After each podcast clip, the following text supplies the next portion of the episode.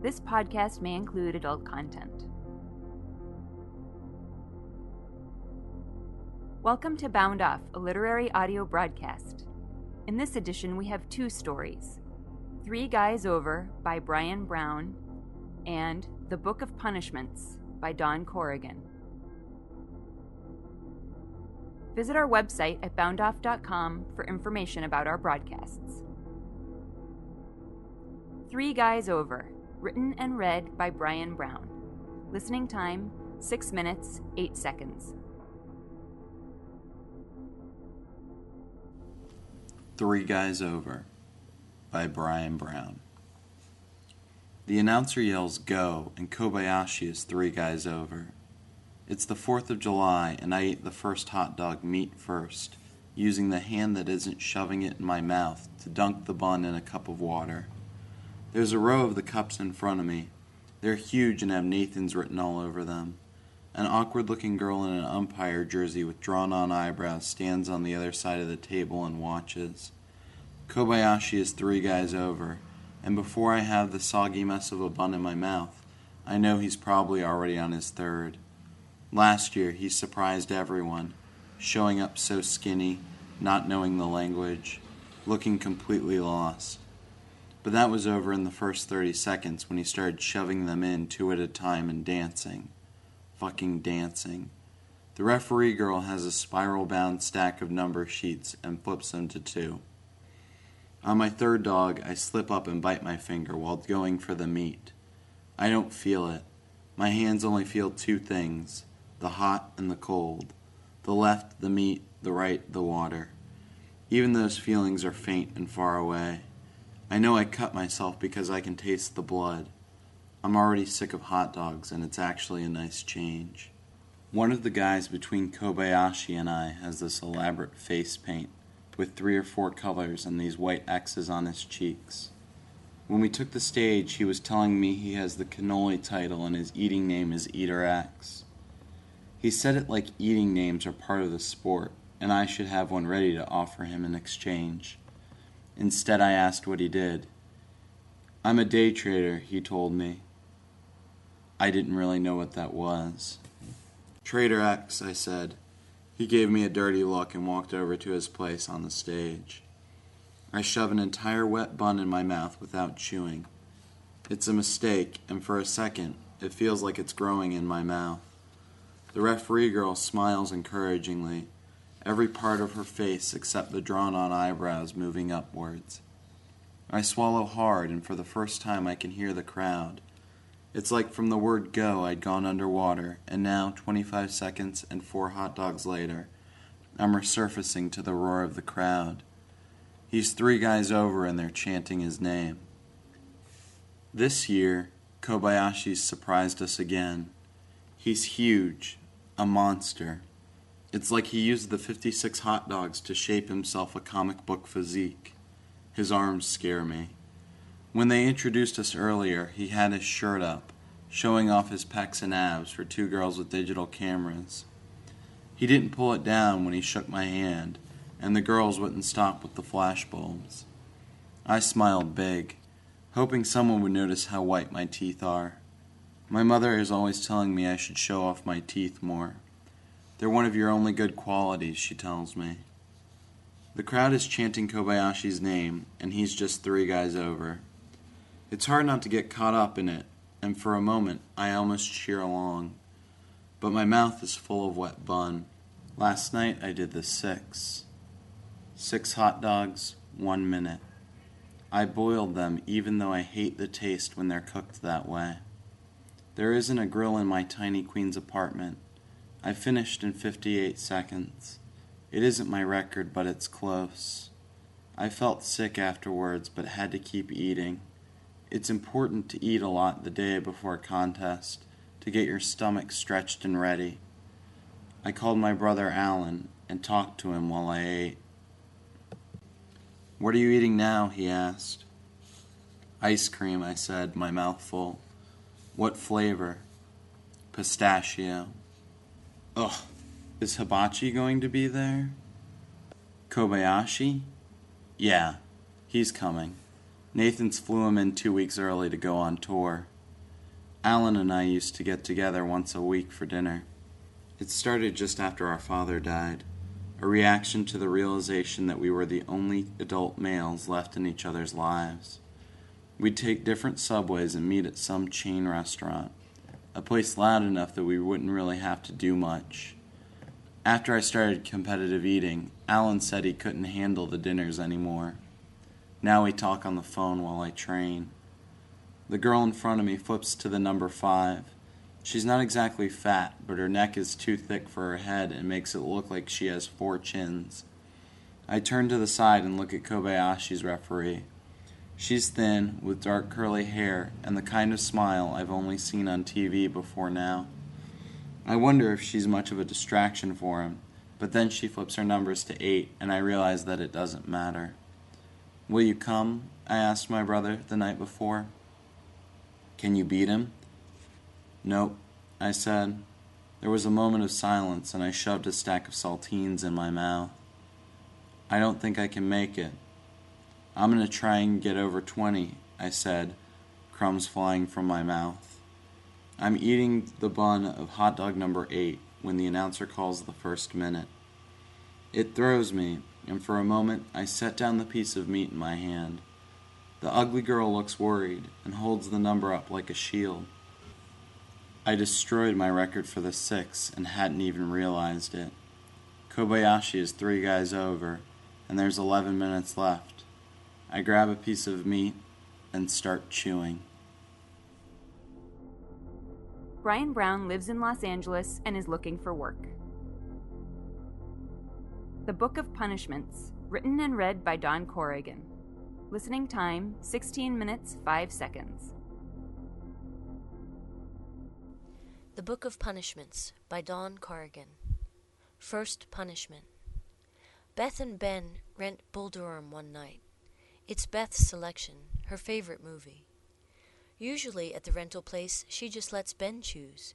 He's seen so many more movies than she has, and has such strong opinions about them. But this time Beth picks. The possibility of sharing something she loves with him, rather than the other way around, feels like a rare delicacy. While they watch, Beth sneaks occasional glances at Ben. He seems to laugh at the right places, though sometimes he looks a little bored, and once she catches him dozing. When the credits roll, she turns to him expectantly. "So," she asks, "did you like it?" "Sure," Ben says, but Beth recognizes his diplomatic voice. "I liked it okay. Some parts more than others." "Oh," Beth says. She can't help feeling crestfallen. Ben laughs and takes her hand. "Hey, baby, don't worry about it. It's not like you made the movie. And I liked it. I really did.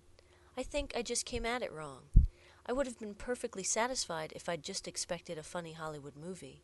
I just thought it was supposed to be something a little more." Second punishment. Ben takes Beth to the opening reception for a new exhibit of Barbara's work at the University Gallery. The show is called One.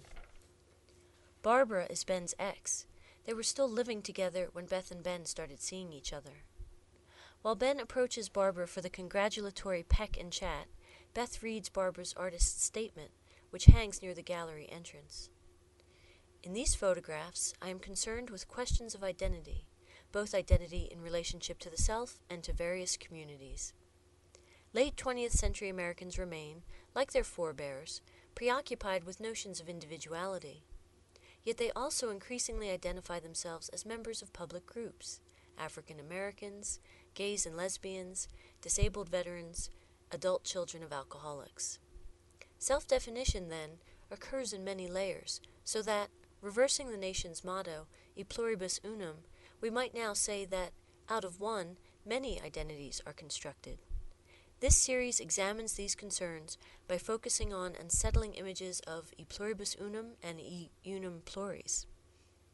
Beth glances toward the spot where she last saw Ben and Barbara.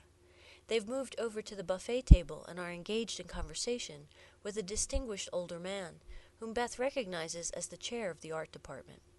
While Beth watches, Barbara flings back her head to guffaw at something this man says. At the same time, her hand reaches out and clutches Ben's arm. Third punishment. Beth turns away and begins perusing Barbara's photographs. The first one shows a deformed banana, or rather, two separate bananas that have grown together within one skin. The print is large, maybe three feet by five, and divided into four equal quadrants, like a two over two sash window.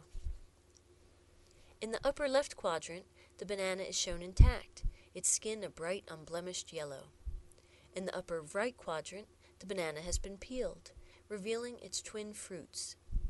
Some brown spots have appeared on the skin. In the lower left corner, one of the fruits has been removed, and in the lower right corner, the empty, speckled, unnaturally large peel lies in a heap.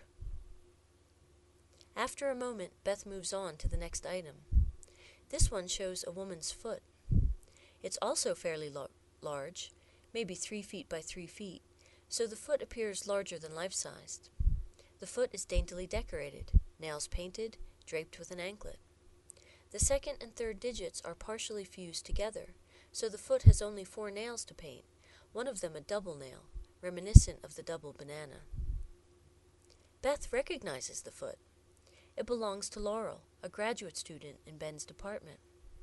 Once, after a department barbecue, Beth mentioned that Laurel's foot, which was usually clad in a toe-bearing sandal, skeeved her out.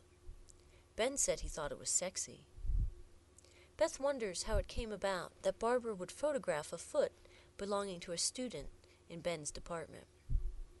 She's still digesting this new information when a voice beside her says, practically in her ear, Syndactyly. Huh? Says Beth, whipping her head around toward the voice. Fused digits, says the man who stands beside her. I'm Steve, he adds, sticking out his hand. They shake. Don't you work at the Florida bookstore? I do, says Beth.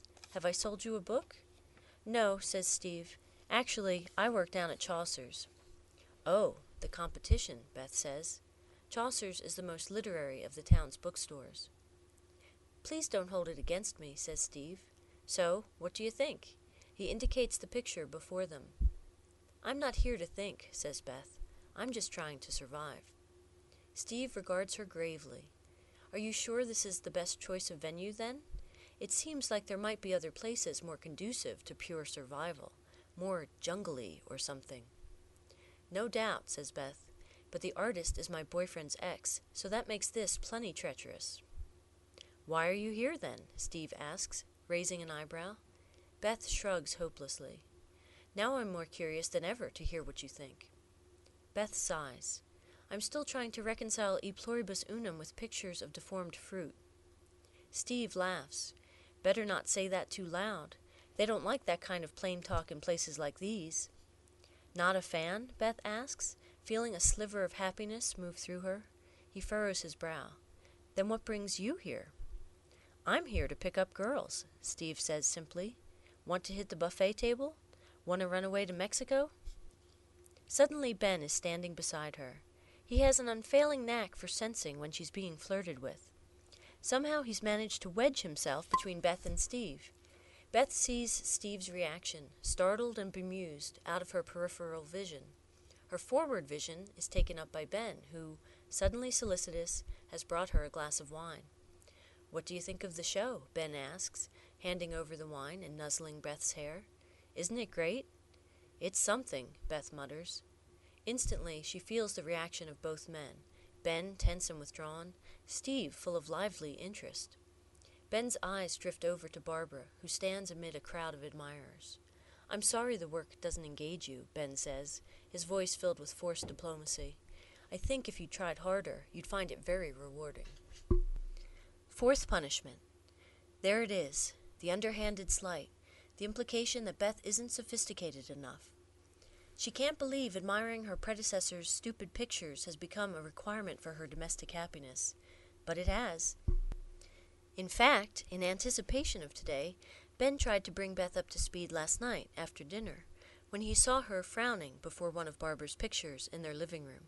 What? He asked, challenging. Beth flipped her hand toward the picture. I don't get it, she said. Ben smiled. I think you're looking for something that's not there. Indeed, thought Beth. What might that be? Talent? Vision? Aloud, she said, "Oh, really? What is it I'm looking for?" "Beauty," he said, "but contemporary art isn't about form. It's about content." Convenient, Beth thought, artists absolving themselves from aesthetic considerations. The picture she was looking at was a grainy shot of some vacant-eyed teenagers hanging out in front of the local mall. Beth was no expert, but she'd have to guess its content had something to do with the emptiness of consumerism. What, this is new? But there was no talking to Ben about it. She could tell by his tone and by the admiring look he bestowed on the picture. So she kept her mouth shut. Fifth punishment. Beth's parents are planning a vacation in Orlando. Because her father is afraid to fly, they're driving down the coast from their home in New Jersey. They'll pass within eighty miles of Alachua, and their vacation coincides with Beth's birthday. Therefore, her mom suggests they stop in for the night. It will give them the chance to finally meet Ben. Her mom will cook Beth's favorite meal. Maybe Ben could even pick up a cake and some candles for a small after-dinner celebration. "Sure, Mom, that sounds great," Beth says, though she worries about how Ben will react. But when her mom makes the suggestion, it's still several months out from Beth's birthday, and Ben seems agreeable. As her birthday approaches, Beth grows excited at the prospect of her parents' visit. She begins to look around the house with a critical eye, trying to envision how it will look to them. When she does, it becomes apparent that the house is still Ben's, not theirs together. Whose fault is that? Beth wonders. Is Ben to blame? He hates change, and Beth has begun to suspect that besides substituting her for Barbara, he expects everything else to stay the same. On her most paranoid days, Beth feels certain this is why he seems to be veering back toward Barbara, because she's so much better at being herself than Beth can ever hope to be at imitating her. Or is Beth herself at fault? She's spent so much time snooping around the house and then covering her tracks. It's like she's kept her presence deliberately minimal. Maybe if she makes the house more her own, she'll feel less alienated and stop picking fights with Ben. Emboldened by this thinking, Beth removes one of Barbara's works from the living room wall and replaces it with a print of Paul Clay's Cat and Bird. She replaces another of Barbara's pieces, this one in the kitchen, with an old black and white photo of her mother, grandmother, and aunt. Beth is in the kitchen when Ben arrives home from school. "What's this?" he asks, stopping in front of Beth's photo. "It's a picture of my mom," Beth says. "I thought I'd like to have some of my things up. I've realized my parents are coming soon, and I still act like your mistress, sneaking around the place. I figured I should stake some wall space of my own." Beth laughs nervously. "Oh, sure," Ben murmurs. But at breakfast the next morning he says, "I've been thinking. Maybe it's not such a good idea to have your parents here, this time around."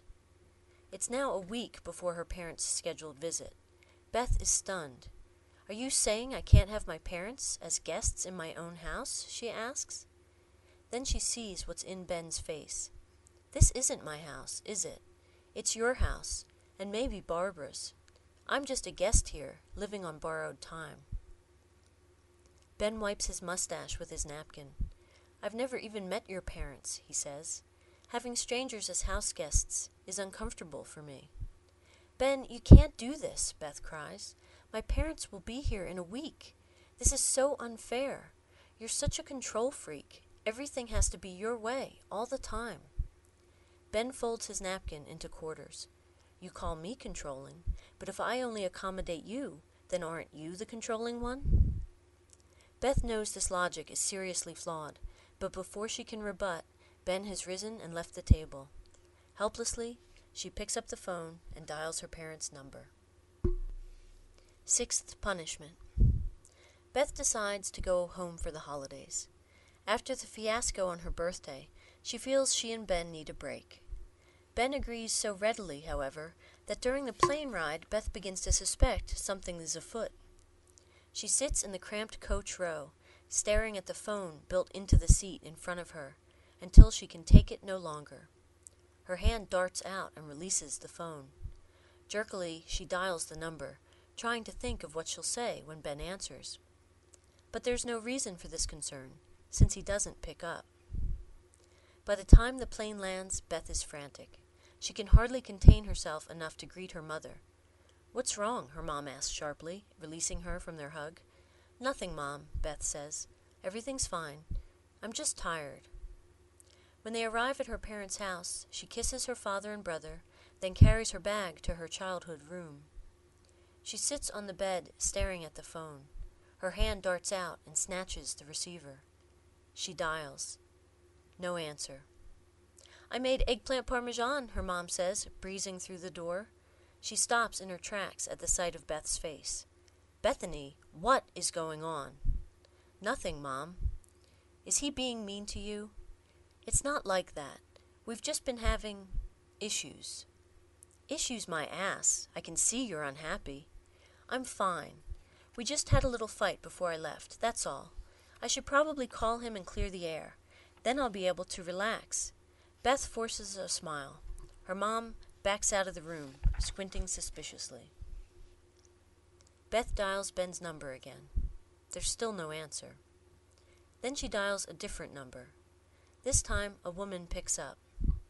"May I speak to Ben, please?" There's a long pause. Then, just a minute. After another long pause, Ben comes to the phone. "Yes," he says. "What the hell are you doing there?" "I'm having dinner," Ben answers. He says nothing else. For a long time, Beth listens to his silence, which is punctuated only by the soft, regular sounds of his chewing. He chews and chews. Beth does not scream. Final punishment. When it's finally over, Beth retreats to her parents' house. After she's been there a week, a package from Ben arrives. It includes a short story he'd been working on before she left. Couched in Greek mythology, it tells of a man who is betrayed by everything, even his own body, which collapses underneath him when he's out in the forest on a hunt.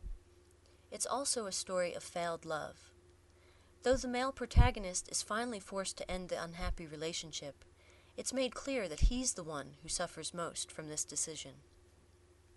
The final scene occurs at a feast. Ben describes the scene in exquisite detail, paying careful attention to the outfit worn by the heroine. As she reads, Beth abruptly realizes Ben is describing the dress she wore to his department Christmas party last year. Beth is aghast. What is she supposed to do with this story, which exonerates Ben and accuses her, and insults her clothing to boot? Belatedly, she turns to the letter Ben included with the story. "I would appreciate any comment you might have," Ben wrote, "but I fear you'll read more into this than what's there.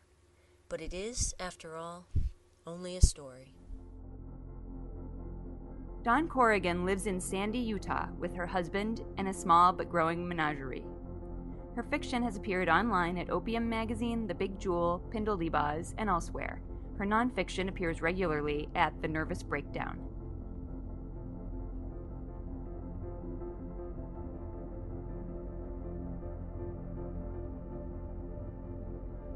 Thanks for listening to this edition of Bound Off. Copyright Bound Off and the respective authors. All rights reserved. Visit our website at bound off dot com for information about our broadcasts and how to submit your stories.